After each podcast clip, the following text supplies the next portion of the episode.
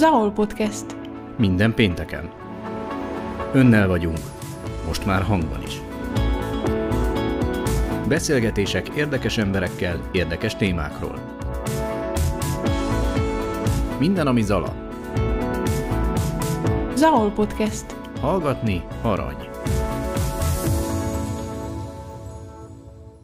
Köszöntjük az AOL Podcast vendégét, Kis Nórát, a Göcsei Múzeum néprajzosát. Tudom, hogy Lispe Szent Adorjáni származású, Kanizsán a Battyán gimnáziumba járt, de azt nem tudjuk még, hogy néprajzot miért választotta annak idején. Ez egy érdekes kérdés, mert én kizárásos alapon választottam a néprajz szakot. Tudtam azt, hogy mik azok a területek, amik engem nem érdekelnek. Tudtam azt, hogy nem akarok művészi pályára menni, vagy jogi pályára, vagy egészségügyi pályára, úgyhogy maradt így a bölcsészkar alapvetően, és onnan kezdtem kiválogatni, hogy mi az, ami eléggé érdekesnek, színesnek, változatosnak tűnhet, és így jutottam el a néprajz szaknak a leírásához is olyanokat írtak a szaknak az ismertetéséhez, hogy a különböző kultúrák találkozásáról, mindenféle hasonló dolgokról fognak majd nekünk beszélni, és az abszolút be is jött, és, és én már az egyetem legelején nagyon-nagyon megszerettem ezt a tudományágat. Ennek az egyik szelete az a terület Zalában, ami az olajiparhoz kötődik. Ezzel nagyon sokszor foglalkozott, előadásokat is tartott, de most ettől kicsit elkanyodunk és visszamegyünk a múltba. Beszélgetésünk apropója, hogy a Göcsei Múzeum a hónap műtárgya kiállításában a húsvéthoz kapcsolódó képi ábrázolások tárgyai kerültek be. Ezek egy része már modern korhoz kötődik, mégpedig képeslapok formájában. Ha mondaná elő pár szót, és egyáltalán a húsvét, a kereszténység legnagyobb ünnepe képi ábrázolásában hogyan jelent meg, a kor igényének megfelelően hogyan alakult át. A képeslapok azok Magyarországon az elmúlt 100-120 évben terjedtek el igazán széles körben, mindenféle alkalomra küldtek ilyet az emberek, családi alkalmakkor, vallásos ünnepekkor, karácsonykor, húsvétkor, akár pünköskor is, és nagyon érdekes, hogy igaz, hogy a húsvét az a kereszténység legnagyobb ünnepe, amikor Jézus keresztre feszítésére és feltámadására emlékezünk, és mégis ez a szenvedés történet kevésbé jelenik meg a képeslapokon, sokkal inkább a húsvéti nyúl, a csibe, a bárány irányába mentek el ezek az ábrázolások, és ezek a vallástörténeti szimbólumok inkább a szentképekkel jelentek meg. Kérem, emeljen ki egy-egy motivumot, mi az, amit fel kell ismernünk a képen, milyen üzenete van például, ha a kakas megjelenik, az izsóp szálat látjuk, tehát mi az, amit a mai ember talán nem is tud megfejteni, ha nincsen megfelelő mélységű vallás és ismerete. Igen, ezek a példák azért nagyon jók, mert ez egy kifejezett szimbólumkör, ha lehet így fogalmazni, ezt úgy hívják, hogy Arma Krisztik, a szenvedés eszközei ugyanis a szenvedés történethez kapcsolódó tárgyak nagyon sokszor egy kép formájában megjelentek, például a türelemüvegekben, vagy például e, mondjuk Ausztriában vannak olyan útmenti keresztek, ahol ezek a tárgyak együtt megjelentek, de még akár szentképeken is együtt vannak ezek a tárgyak.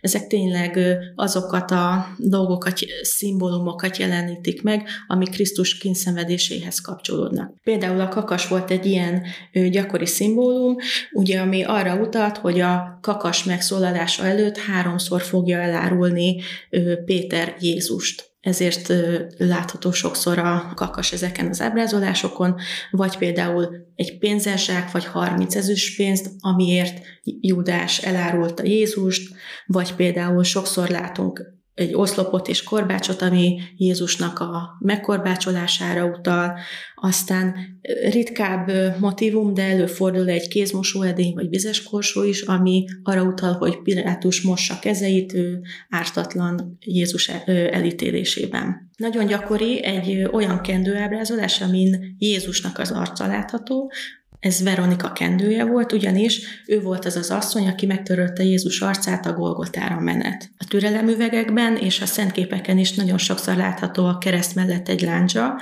ugye ez volt az, amivel Jézus oldalát átdöfték, aztán kalapácsok és szögek is ide kapcsolódnak, amivel Jézust a keresztre feszítették. Egy kevésbé ismert motivum az az izsópszál, illetve egy szivacs, ugyanis Jézusnak a kereszten egy ecetbe mártott szivacsot nyújtottak fel, hogy a szomját enyhítsék. Talán a legkevésbé közérthető motivum a dobókocka vagy a kocka, ami megjelenik általában a kereszteknek a hátuljánál, ugyanis Krisztusnak a köntöse egy egybeszőtt textil volt, egy nagyon értékes ruha, amit az édesanyja szült neki, és ahhoz, hogy ezt az értékes köntöst egymás között elosszák a katonák, kockát dobtak és aki megnyerte ezt, a, aki a legtöbbet dobott a kockával, azért lett ez az értékes köntös, ezért látható sokszor kocka vagy dobókocka, általában három darab ezeken az ábrázolásokon. Ez utóbbit szerintem nagyon kevesen ismerhették,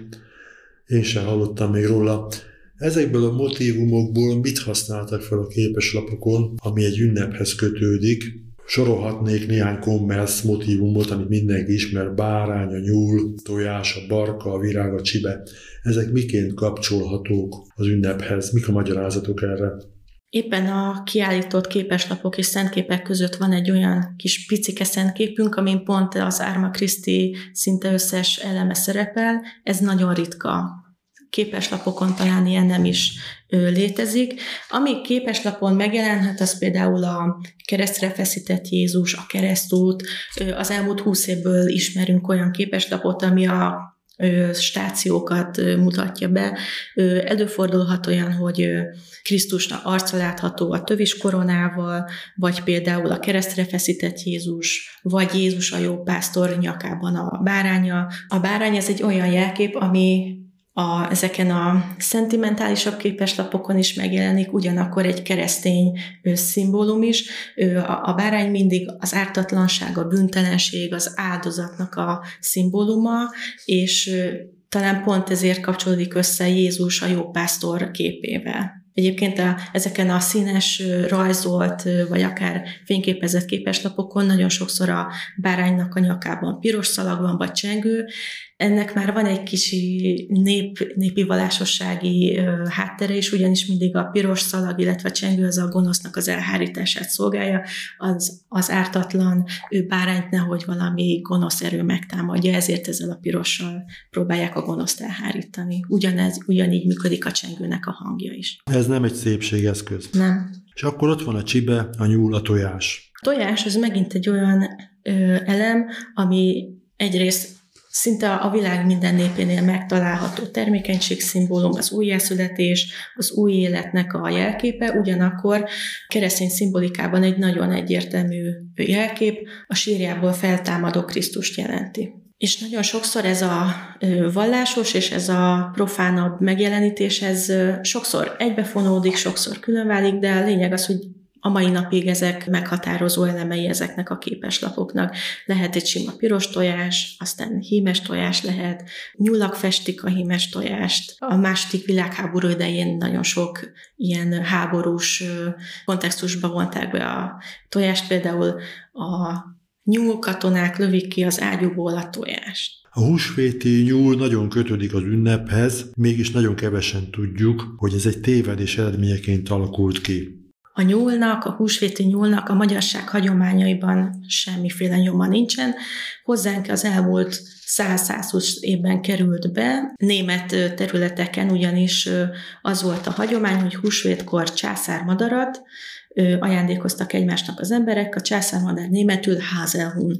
Ez rövidítve Házel, ami nagyon hasonlít a háze szóra, ami nyulat jelent, és ugye a németek császármadarat és tojásait ajándékoztak, és ez összekeveredett a házelhún, házel, háze kifejezés és a tojásnak a képével, és egy ilyen keveredés folytán ért el hozzánk is ez a, ez a kép, elsősorban a képeslapokon, és például csoki nyulak, meg ilyen cukrászai termékek kapcsán. Ez azért tűnik számomra érdekesek, mert a húsvéthoz kapcsolódóan a császármadáról én nem is hallottam. Gyakran járva osztály területen is nyulakat látok kirakva diszként, császármadarat egyet sem. Tehát a császármadár egy nyelvi félrehallás miatt tűnt el, és lényegült át nyullá, ha jól értettem. Egyébként Németországban, Svájcban, Ausztriában úgy tudom, hogy még ma is vannak olyan tartományok, ahol a húsvéti tojás nem a nyúl, hanem a kakuk, meg a császármadár hozza. Tehát vannak ilyen különböző regionális változatok. Hát egyébként kevésbé természetellenes, mint amikor a nyúl hozza a tojást, nyúl tolja az ajándékot. Abban lehet megállapodni, hogy a húsvéti nyúl hozza a tojást.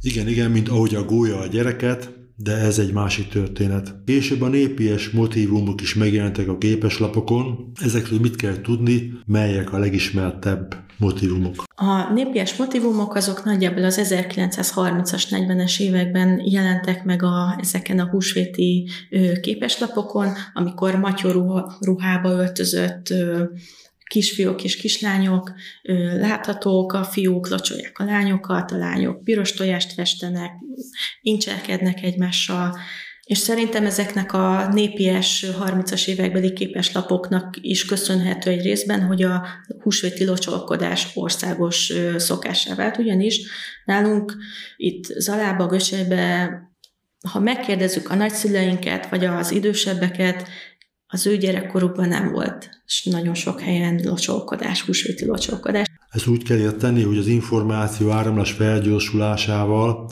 a képeslapok terjedésével terjedt el egy szokás. Az is hozzájárul, az is hozzájárult, hogy jöttek a pesti fotósok, meg érdeklődők, meg újságírók, és, és ők keresték, és keresték a népi hagyományt, és akkor és akkor erre reflektált a, a magyar parasság, hogy tudják, hogy, mi, hogy mitől döglik el így, és igen, igen, tehát ez, ez is hozzájárult ahhoz, hogy ez a szokás egyáltalán így felfutott. Egy másik ilyen ö, tavaszi népszokás, ami megjelent ezeken a képeslapokon, az a zöldákhordás volt.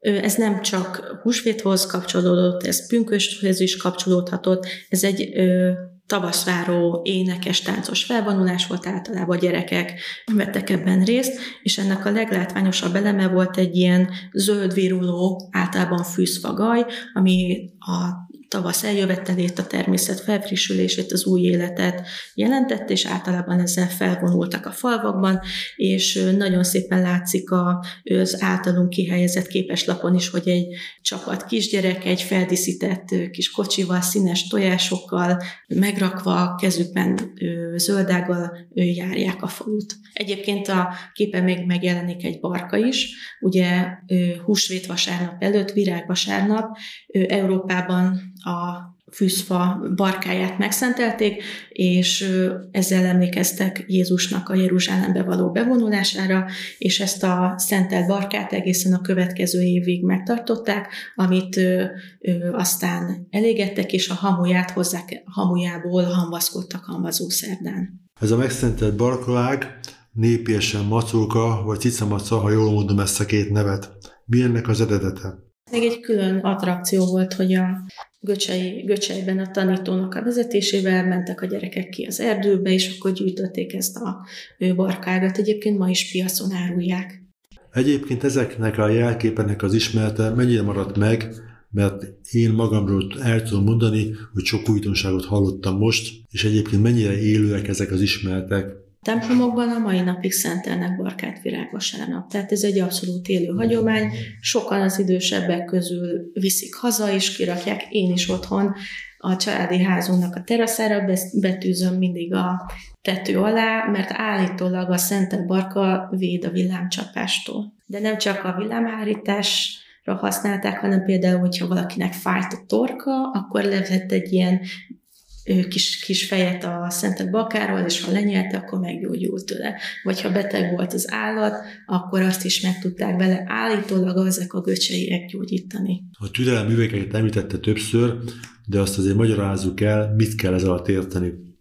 Biztos sokan ismerik, de szerintem még többen nem tudják, hogy miről van szó, mert ez abban az időben volt kedvenc elfoglaltság, amikor az embereknek a figyelmét még nem a tévé kötötte le. Miként készültek ezek, mit kell erről tudni?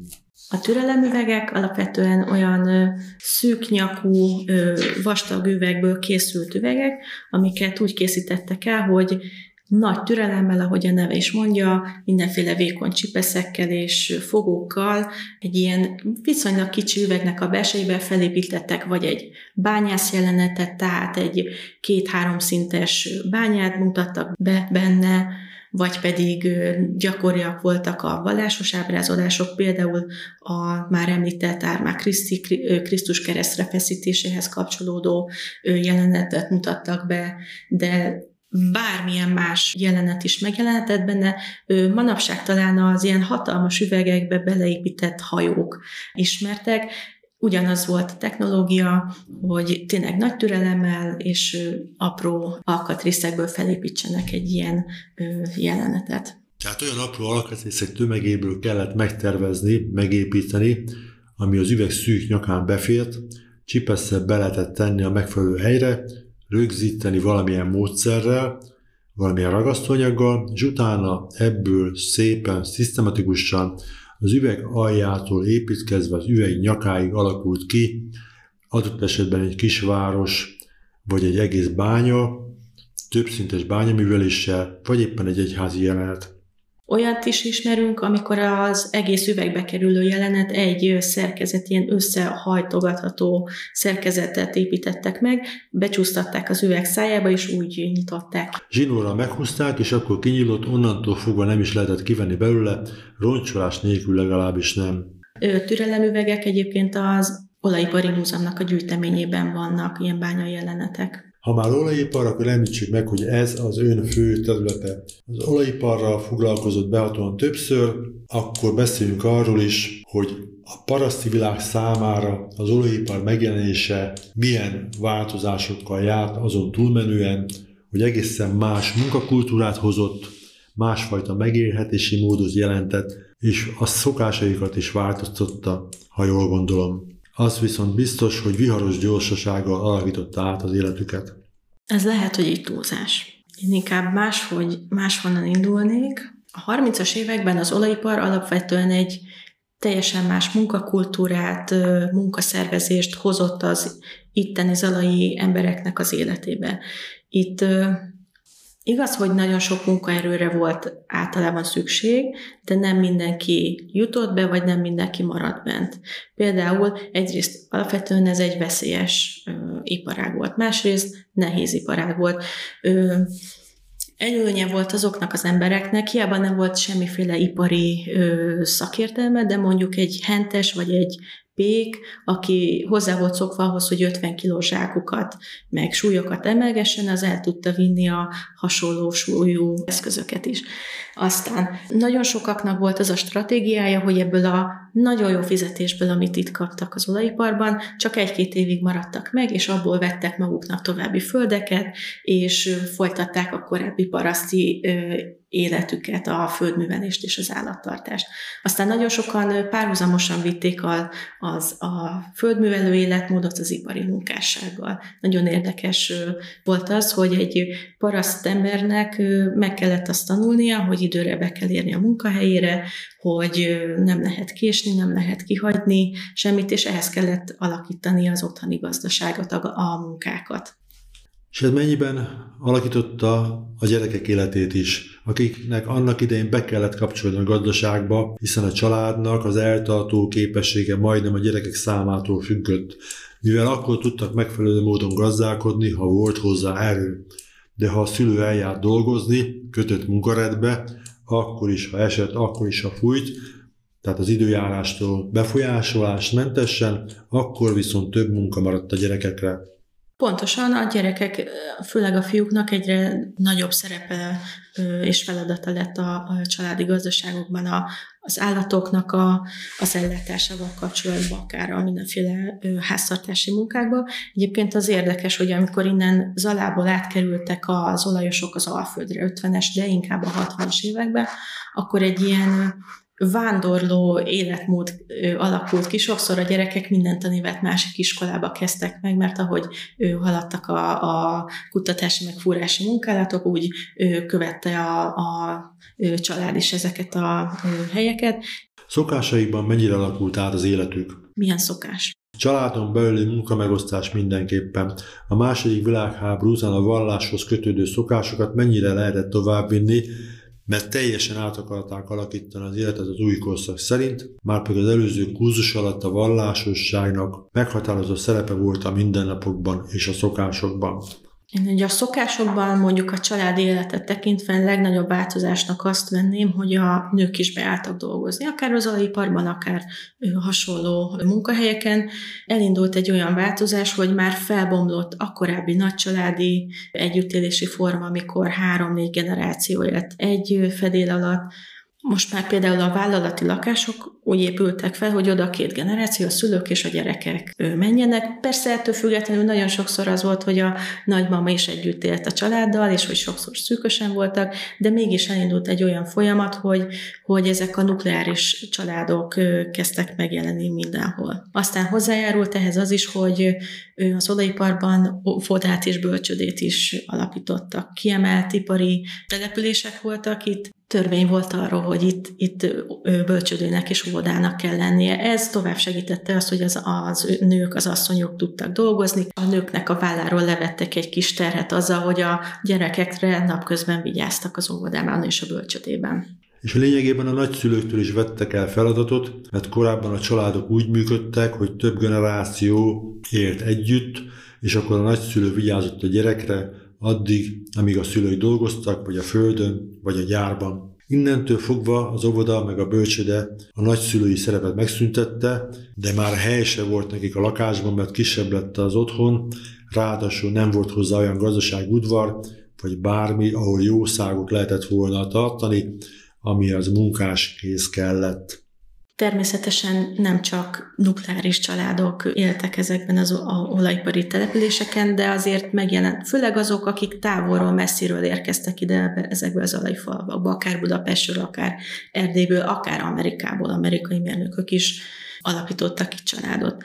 Elsősorban a környező falvakból származó családoknál azért még sokáig megmaradt ez, hogy például több generáció együtt lakott, de főleg azoknál, akik vállalati lakásban tudtak élni, ők már más életmódot alakíthattak ki maguknak. A környező falvakban ugyanúgy vitték tovább az állattartás, a földművelést. Elsősorban a vállalati lakásoknál volt az egy újdonság, főleg a keretje és a lovászi mérnök lakásoknál, hogy ott semmiféle gazdasági melléképület, még egy kutya se volt.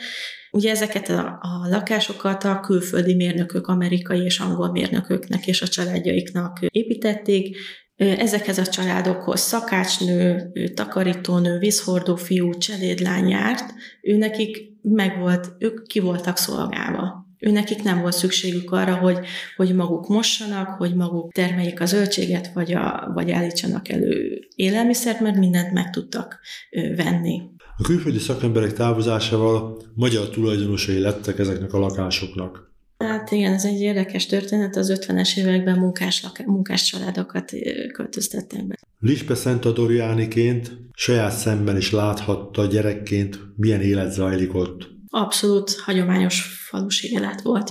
Viszont fogytak az állatok az udvarokról, mert a 60-as, 70-es években elindult ez a csökkenés a háztáji gazdaságokban. Én még gyerekkoromban még hoztam haza langyos tejet a szomszédból, mert ott még voltak telnek, ez egy összetett érdekes kérdés, mert hiába volt ipari munkás, hiába volt állattartó ember a, az én nagypapám és a, az összes falusi ember, ugye ott nem TS-be, egy ember tudok, aki TS-be dolgozott a faluból, a Dorjánban nem is volt önálló TS, mert több faluból több falu keretjének sem volt soha önálló TS, ők a borsfai TS-hez tartoztak. Most, most olyan irányba megyünk el, ami a fusvéti képeslapoktól. Térjünk vissza erre egy másik alkalommal? Inkább igen. Jó, jó. Tényleg az, tehát egy misét megér. Én egyébként én úgy, találko, úgy álltam rá egyáltalán erre a témára, hogy én nekem szakdolgozati témát kellett választani, és gondoltam majd Báza keretje történetéről. Írok valamit, és akkor kiderült, hogy én, hogy annyira, annyira összetett és jó téma az olajipar, hogy én nem Báza keretje, hanem az olajipar történetét írtam meg, és innen, innentől kezdve nem volt már megállás néprajzhoz egy ilyen kis oldalível kapcsolódik? Alapvetően a néprajzosok ipari témákkal nem foglalkoznak, nagyon kevesen, főleg nem zalábval, és főleg nem az olajiparral. Nagyon szépen köszönjük a beszélgetést Kisnórának, a Köcsény Múzeum néprajzosának, akit visszavárunk, és a következő alkalommal az olajiparról fogjuk részletesebben kérdezni. Ez volt egyébként a szakdolgozati témája az eltén, ahova már 8 éves korában készült, ott akart tanulni, ott szerezni magának diplomát. Köszönöm a lehetőséget. Zahol Podcast. Minden pénteken. Önnel vagyunk, most már hangban is. Beszélgetések érdekes emberekkel, érdekes témákról. Minden, ami Zala. Zahol Podcast. Hallgatni arany.